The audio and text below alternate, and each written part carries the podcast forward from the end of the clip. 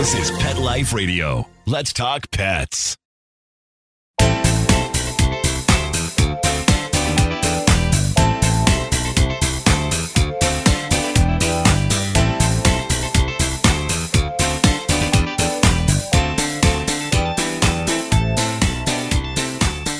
Welcome to Covered in Pet Hair, a boozy web show for pet lovers on Pet Life Radio. I'm your host, Isabel Alvarez-Arada, and today I have the pleasure of having a drink and a chat with a portrait artist with a heart of gold. I'll tell you all about her as soon as we come back from these messages from our sponsors.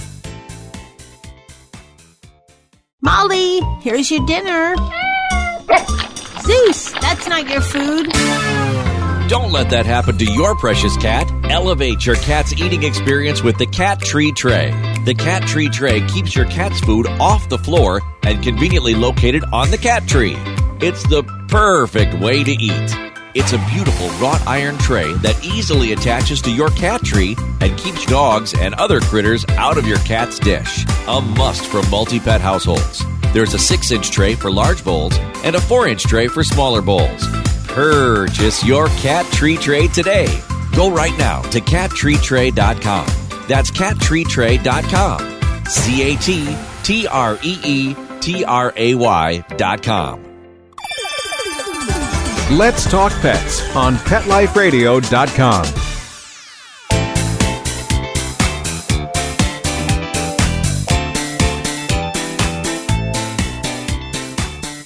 Welcome back to Covered in Pet Hair. I'm your host, Isabel Alvarez-Arada, and today I have the pleasure of having a drink and a chat with a New Jerseyan, partner to Taylor, dogma to Captain Quint, a dog walker, pet sitter, entrepreneur, dog person, coffee lover, adventure seeker with a goal of buying a camper, an oddball, an introvert, a music lover, especially when it's a weird music, an artist, self-described magnet for underdogs. She's a D I Y er. A garbage picker, somebody with amazing style. She's the founder of Viva La Pet, and her name is Ashley Cook. Welcome, Ashley. Hello. How are you?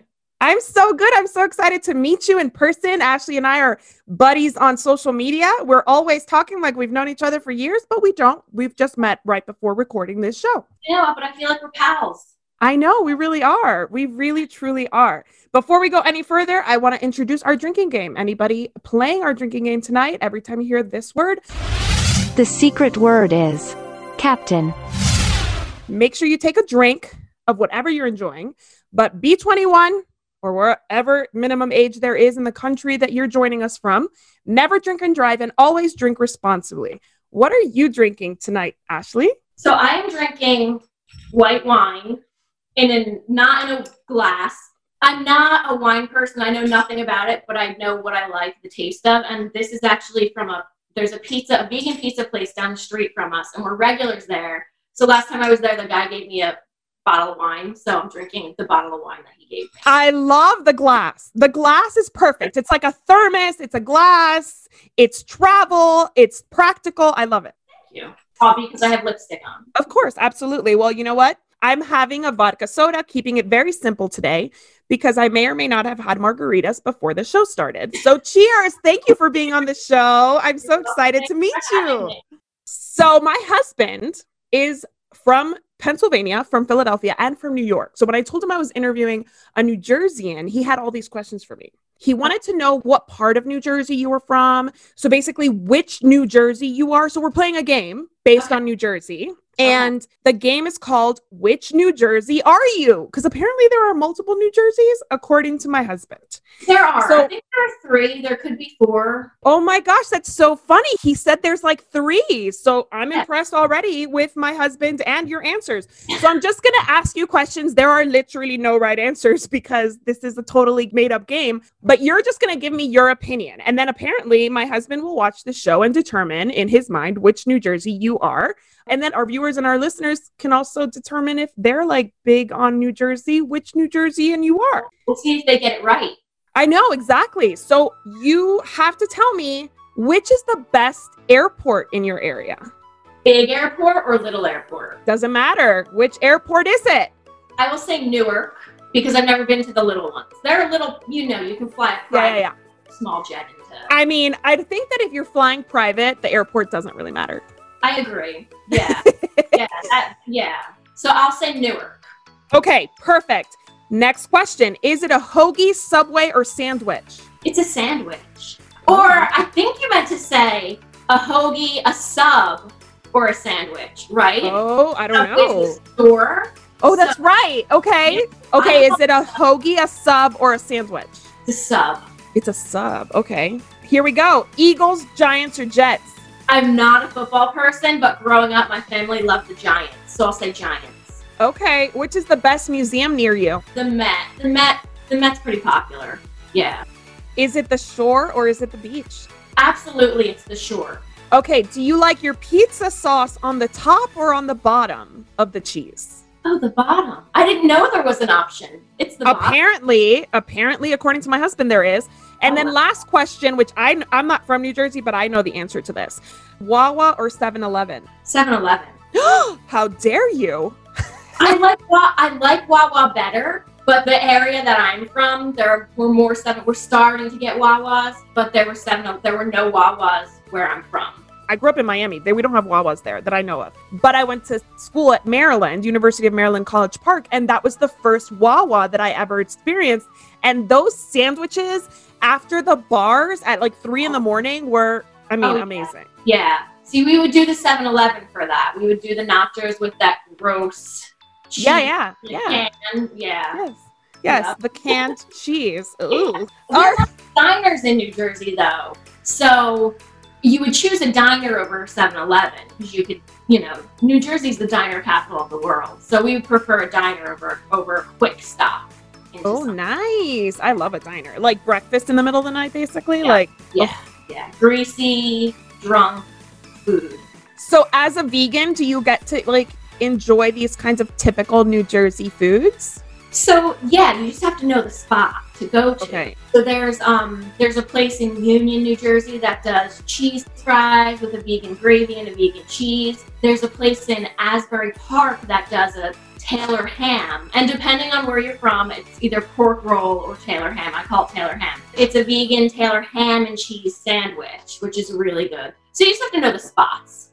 So you have a pet care business, pet sitting, dog walking, and pet education, which we'll get to in a minute. But how would you describe your service area in New Jersey? Like, are, are you kind of a suburb of New York? So we're a suburb okay. of New York. When I first started walking dogs and I was solo, I was servicing Morristown because I lived in Morristown. And Morristown is sort of like a Hoboken minus a couple of degrees. So it's suburban, but a lot of people who work in the city live out here. So that's a lot of our clientele. My business is ninety-eight percent midday dog walking. We don't do a lot of pet sitting, and it's because our clients work in the city and they need the midday dog walk. Right.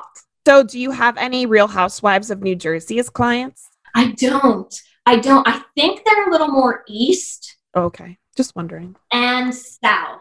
Yeah. And I've never seen them, but I have seen with the Jonas brother. One of the Jonas brothers lived in Denville, which is a town that we service. A lot of football players live in this area. A lot of Jets and Giants guys. I believe it. I definitely believe it. I feel like I know a lot of pet sitters in areas like yours where they're basically like lucky to have all these athletes and these famous people who like, you know, they just throw money at their dog walker because they need somebody to, and a lot of them have a lot of pets. Yeah. So we haven't done any celebrities, but we've done a lot of bankers. We have a lot of bankers and they're just, I mean, their houses are, when they're like, do you want to do an overnight? You're like, yes. It's like a vacation. Oh my gosh. Yes, please. I'll pay you to do an overnight for you. Anytime you need me to do this. So we get a lot of that. And you're in the house just in awe because it's basically a museum. And then they have multiple animals. Yeah. Do you ever do pack walking like we see in the movies? I don't do pack walking. I will do three dogs or if there are four dogs that live in a household together, but I I won't do like the pack walks where you don't really pay attention to the dogs and you're kind of dragging them along and they don't have their space. So I'm big into, I'm a proponent for body language of dogs and dog giving dogs their space and letting dogs tell us what they're comfortable with and not forcing them into situations. So no. So you've been in business since two thousand four. I started my business in two thousand eight. And I feel like you and I agree that like that, when I see a pack walk, a one human being with like ten plus dogs, that don't live together, that are from different homes, I have a panic attack because I think that that's so dangerous, so risky. Is that how you feel when you see that? Oh my God, times ten. Risk, the risk. I'm nervous to begin with because I've been doing this long enough. Besides the anxiety of how dangerous it is, I feel for the dogs, and I'm just watching their body language and knowing a little bit about dog behavior and kind of the more current science of dog behavior. It upsets me to see them just, their ears are back, they're panting when it's not hot out. The craziest thing is they'll throw them into one vehicle, not seatbelts, no. not crated. And I'm just like, this is, they're forced. My thing is like, these parents are probably super happy that the dogs are going home exhausted, but their exhaustion is a result of stress. It's not a result of being exercised. But yeah, so I agree with you on the pack walks. It's an anxiety attack. Dog parks, an anxiety attack, all of that. Off-leash dogs, anxiety attack. Yeah, yeah, no. I just had a walk with my neighbor before the margaritas, and uh, she was like, I took Goldie, you know, their one-year-old golden retriever, who's already under-socialized and a little bit skittish towards strangers and other dogs. She's like, we took him to the dog park, but we didn't go in. And I'm like, thank God. Like, do not take this dog sure. who's already a little bit hesitant to a dog park in an area where people are not super educated on pet care. I will say that like here, people are a little bit more relaxed about pet care and they don't have that education. We don't have amazing dog trainers here. Like as far as I know, we have zero positive based fear-free trainers here. So like yeah. I, yeah, we don't have those resources. So I'm like, do not take your dog to a dog park here. I'm not a proponent for dog parks anywhere, but especially not in a place where people just don't have the education to recognize their dog's behavior and take them before something happens. That's scary. We, um, so we've taken Captain to a dog park just to see how he would do in the beginning. And my husband actually got, he got left for lack of a better term. He got, he got bitten multiple times by a dog at a, so they were frenzied. One dog yelped and the dogs got frenzied and they were circling. So my husband went in there to pull Captain out of it. And he pulled Captain away, and a dog must have just, I don't even know why, I didn't see anything, but a dog must have zeroed in on him and went in for my husband, not for my dog, mm. and was biting at my husband. So he was like, as soon as he dropped Captain, I knew that he got bit significantly. So then, of course, it was, I was yelling at the owner, like, get your dog off of him. So she got the dog. There happened to be a doctor there, so he got bit in the armpit. So a doctor was looking at the wound. It was just kind of a puncture and a little bit of a tear. And while the doctor was looking at it, the woman let go of her dog, and the dog went after him again. So we just left, went to urgent care. I think he needed like four stitches or something. No, that's exactly what I told my neighbor. I was like, if you have extra money to waste on like medical or vet bills, then by all means take the risk. But if you don't want to spend the money on vet bills or medical bills, if you get hurt, then just keep him on a leash, walk him in the neighborhood. There's plenty of opportunities for socialization outside of the dog park. Oh my gosh. And you know, so another good thing that dog parks are for, now you have to measure your dogs. Like if your dog is anxious or whatever, it's not great. But Captain, when we first started fostering him, he'd freak out when he saw other dogs. So I use the dog park as a training thing, and I wouldn't take him in. I would just walk him on the perimeter and try to get him to relax, and, you know, treated him when he would respond well to dogs. So you can use the dog park for things like that. So I went on your website and I wanted to make sure that I fully understood the services that you offer. And you do call yourself a pet care and pet education company. So how do you educate your clients? Like I said, I'm a big proponent of, for lack of a better term, a more positive type of training. And I know positive and negative have really different definitions when you, when you're actually training. But I'm more into um, really just educating people and getting to know their dogs. So we do a lot of free stuff. I post a tip of the day often. I send out do a, a For Pets and Their People. It's an e-zine. So we send that out monthly, and we try to include some tips. If I see something going on with some clients' dogs, like there were a lot of dogs that gained a few L Bs during COVID. Like, who hasn't? So I sent out some educational forms on that. And we're really trying to push education during our walks. So I tell a lot of my walkers, you know, if they see anything, because my walkers are wonderful and we're all on the same level as far as how we go about handling dogs and how we feel about dog behavior. So I'll tell my walkers and stuff, you know, if you see anything, let our clients know. And we're also pushing enrichment visits now. So we're doing an add-on. So we'll walk your dog, exercise them. But if your dog is a pup, you know, if you have a puppy or you have a dog that needs some more energy out, we do enrichment visits. So we educate them on the importance of mental stimulation as well as physical stimulation. We have a whole virtual visit option. So we do enrichment, we do basic manners. I'm not a trainer. I'm not, I never got, I went and didn't go to schooling for that or get certification. So I won't call myself a trainer, but I'll help people. I'll mentor people on the basic, you know, loose leash walking, any sort of issues they have, nothing behavioral. If there's something major behavioral or aggression type of issue, I'll send them to trainers that I know in our area. So that's really the education that we're offering. Once COVID is done, I do want to start doing one-on-one little, um, well, not one-on-one, group, group little things. We want to do flirt poll, make your own flirt poll and proper usage of it. So what's a flirt poll for those who don't know? So a flirt pole is essentially a giant cat toy for dogs. And it's a long pole with a rope and a toy on the end of it. And you use it to get your dog to run, but they to use it properly and to not get their prey drive going crazy, it's really good to pair with a solid drop it or out or whatever cue you want to use for them to let go of it. But once your dog learns how to use it and you learn how to use it correctly, it's amazing for exercise because you can just stand there and get yeah. your, swing it back and forth and get your dog worn out in ten minutes. That is so awesome. What other kind of enrichment stuff do you do? Do you do food, like food enrichment type, like a lot of food, search? A lot of stuff. Search for it. Dogs like to chew. They like to chew. So we shouldn't stop that. I feel like pushing down a behavior is going to make another behavior come out, an unwanted behavior or unwanted reaction to suppressing that behavior. So dogs like to rip stuff apart. So I will tell clients, like, throw a box down and let your dog just chew it, but make sure your boxes are always up so they can't get it. So chewing up boxes, hiding treats in boxes, sniffing games, puzzle games, snuffle mats, toys, treat dispensing toys, a big thing. I'm like, feed your dog out of a treat dispensing toy. Mm-hmm. If you don't have time, feed. If so easy. Simple, throw it in there. It's fifteen minutes. The sniffer working, which wears them out just as much as a walk would. Right, right, right. Yeah. I love that you're like trying to work within the pet parents, I guess, environment and lifestyle, because I feel like people don't call dog trainers because they feel like the dog trainer is going to be like, well, you need to do something completely different. That's completely unsustainable for them. So they're like, you know what? I don't even want to go down that route. Right.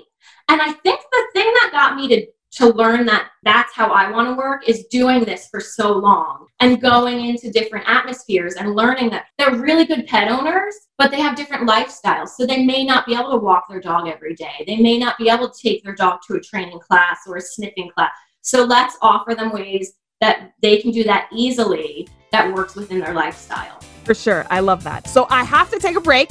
But as soon as we come back, I want to get into a secondary project that you've taken on thanks to COVID. We will be right back after these messages from our sponsors. Take a bite out of your competition.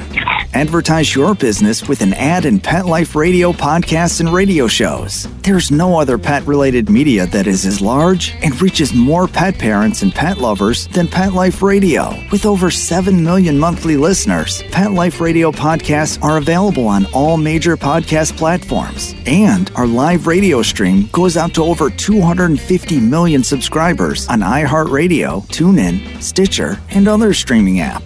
For more information on how you can advertise on the number one pet podcast and radio network, visit PetLifeRadio.com slash advertise today. Let's talk pets. Let's talk pets on Pet Life Radio. Pet Life Radio. Pet Life Radio dot com.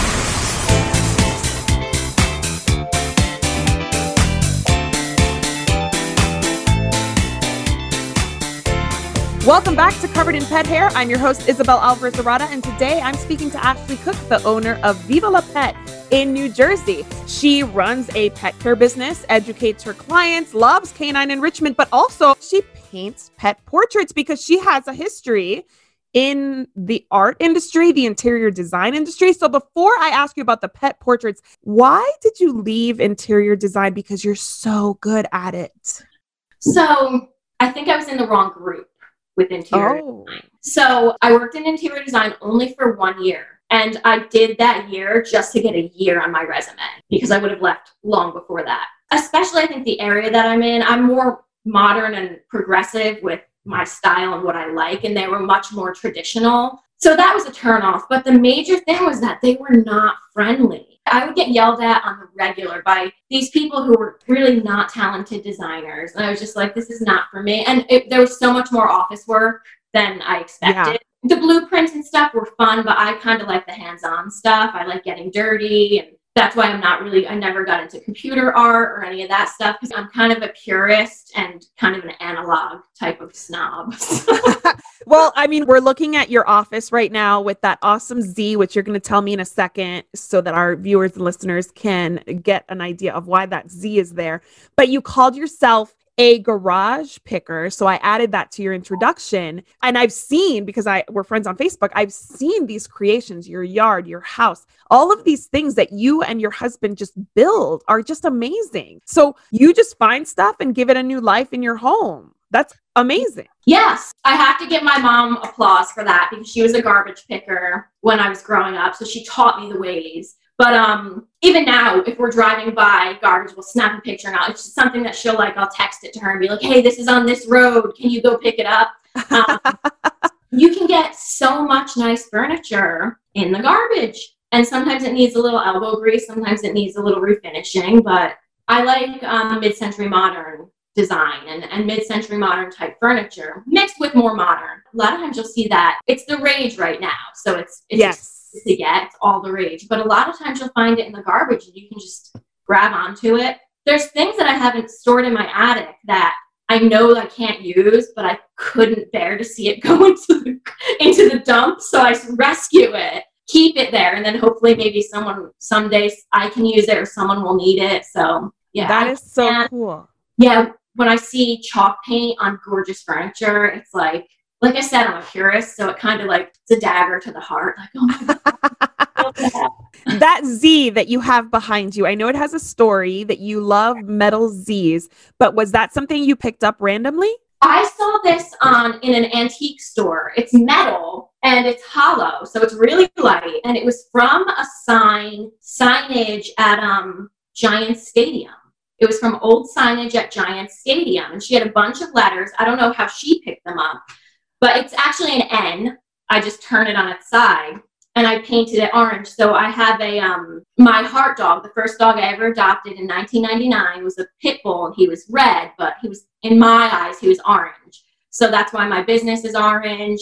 I collect Z's and I paint, you know, orange is the, that's my Zavian. His name was Zavian. So that's, that's my, you know, I just like to be surrounded by Z's. So I, I see a Z and like any sort of Z in an antique store, I'll, I'll pick up. That's so cool. So you are now painting pet portraits. Do you have a pet portrait of, what is his name? Zavian? So Z A V as in Victor, I E N. I don't. So there's this weird thing with, I don't like to hang my own art up in my house. I don't know why. I just, I respect other artists and I want to collect work from other people. So I like to be surrounded by other people's art. I think it's, it motivates you to see other people's art, and it kind of gets you, you want to be surrounded by other ways of thinking. So I don't hang my own art up. It's all like stuffed under the bed. So I've never, going back to doing portraits, I've never done a portrait of my own dog. And I have so many great photos to work from, because a lot of clients give me just the worst photos that I kind of have to manipulate in my head. When you have a really good photo, it's motivating to paint that portrait. I've never been in the right mindset to really do a portrait of my own dog. I've had other artists do portraits of my dogs. Oh, cool. Yeah, but I've never done it. You and I were talking before we started recording that, like, you believe that anybody can be an artist, and I don't think so. I don't think anybody can drip paint on a canvas and be a Jackson Pollock. Funny you say that. So my big thing is, another big thing is that you'll walk by some stuff and someone will say, why would I buy that? I can do it. And my answer to them is, but you didn't. So exactly. That's the thing with modern art. I guess you can interpret it different. So modern art, there's a lot, a lot of people are like, oh, it's a line across a canvas. I can do that. Or like a Jackson Pollock, he just splattered some paint on a canvas. But there's a whole, there's depths to the layers, and there's there's so many good talks on N P R about fake modern art that has been sold. Like, it's amazing what people will go through to get this sold. And like, there's this whole thing in art that if you question a piece of art's authenticity, you can get sued for slander. so people won't question people in the art field. Now, this is way beyond me, but people that are in into, you know, art galleries and this and that and really high-end fine art. If you question the authenticity of something, you can get sued for that. So it opens the doors for a lot of these fake paintings to get out. And it doesn't happen often, but there's one gallery in the city that has been huge. I think it's been, it was a gallery since like the twenties. And they were behind this giant fake art dispersion and show and gallery and sales and like for like a whole ring of like fraud, yeah. Basically. Like an underground, yeah, it, it was the craziest story that I've heard about art. And it's, it's like, well, what do you think? There's all these loopholes because you can't question art. And, you know, there's all this, there's just levels involved in it that, that's why I quit art school. So do you feel reluctant now that you are selling pet portraits to put yourself out there? So pet portraits aren't my go-to when it comes to art. Artists will struggle and struggle and struggle to find their niche. And I've been struggling a lot with, I'm very good at realistic art and realism. And I can, I can mimic a still life and I can mimic a photo and I can do it in multiple mediums. And there's not a talent, but there's a skill that's needed to do that. But that got so boring to me, just mimicking, and even mimicking it in an abstract way got boring to me. So I really wanted to work on abstract art and I sucked at it. I sucked at abstract art and I just couldn't do it. I would try and try and try. And it just felt fake and it didn't look good. And there was just, so I've always done these doodles. I've always doodled. I'm always doodling. I have a doodle here.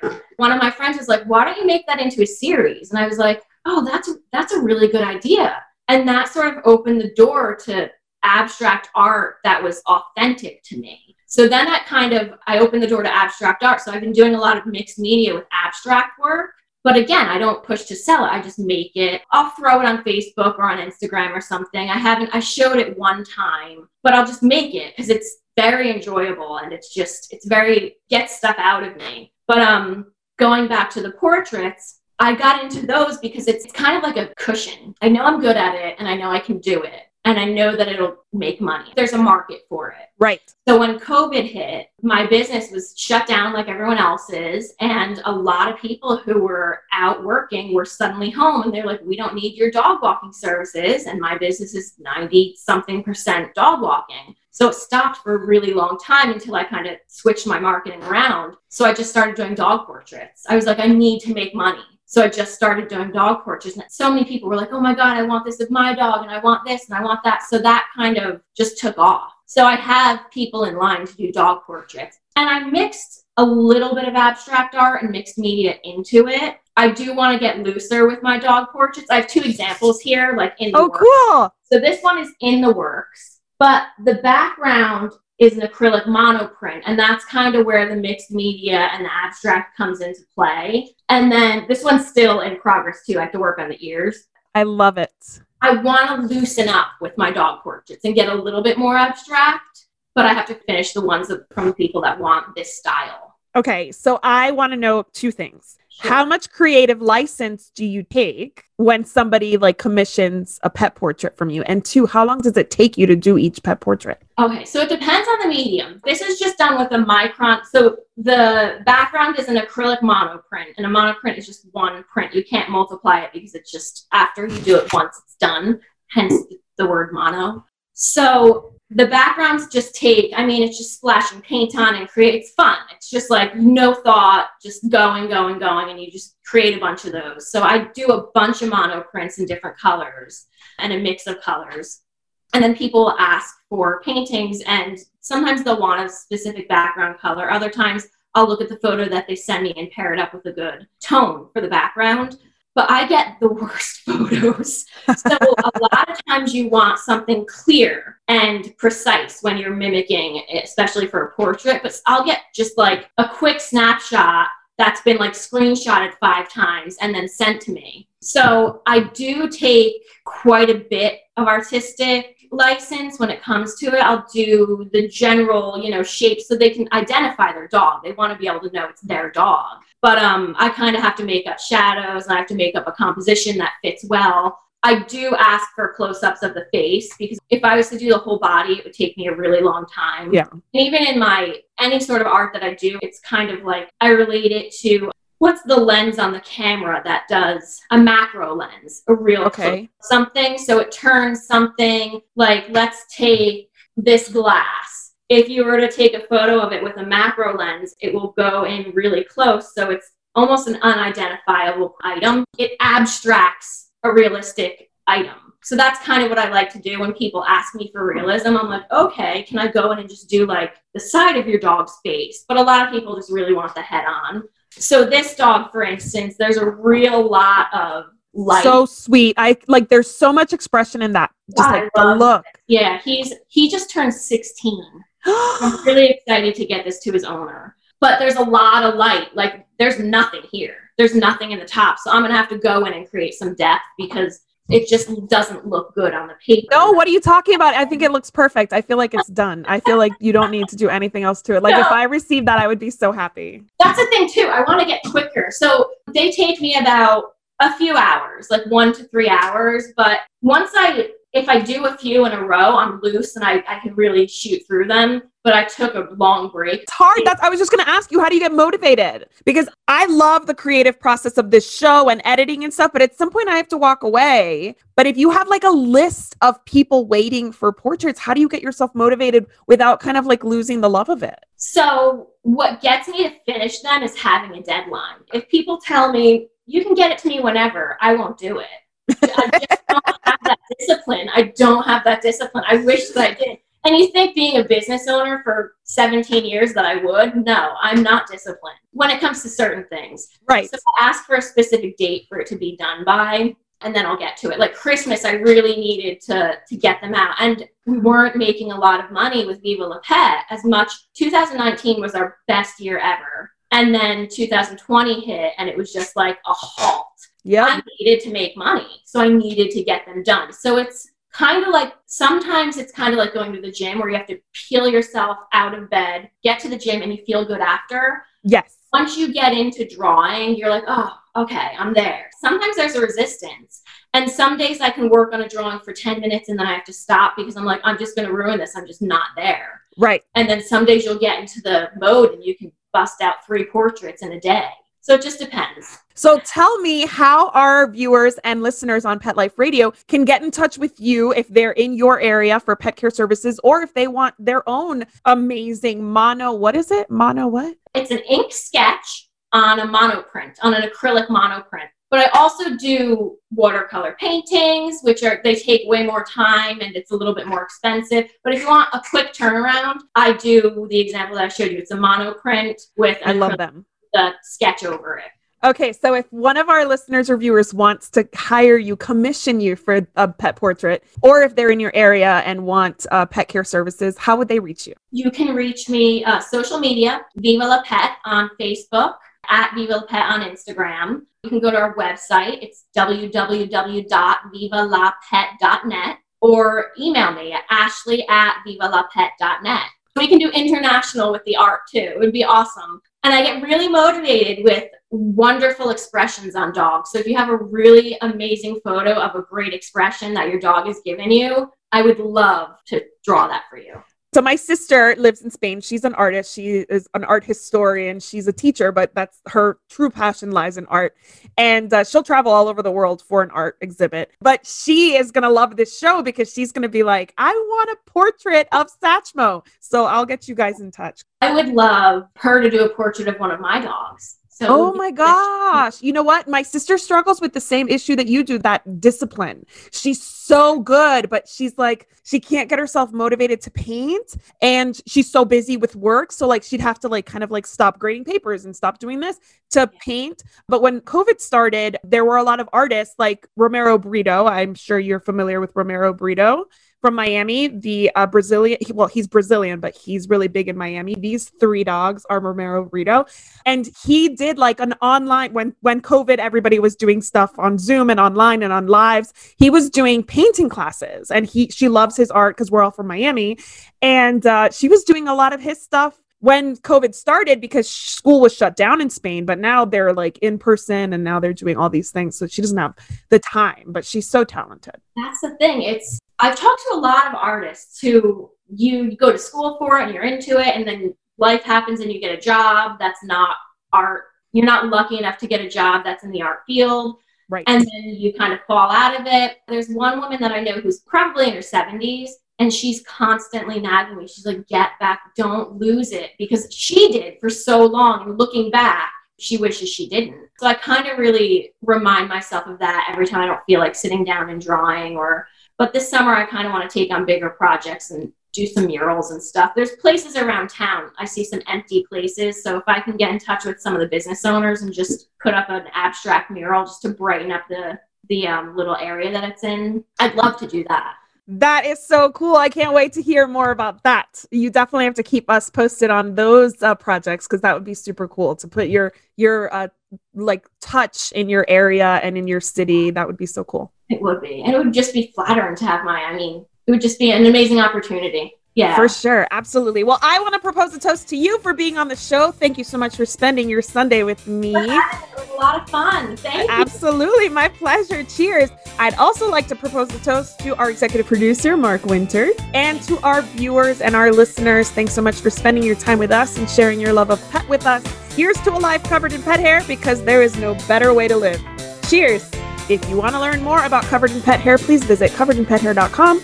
or pet life radio dot com. Thanks for watching, and we'll see you next time. Let's Talk Pets, every week on demand, only on pet life radio dot com.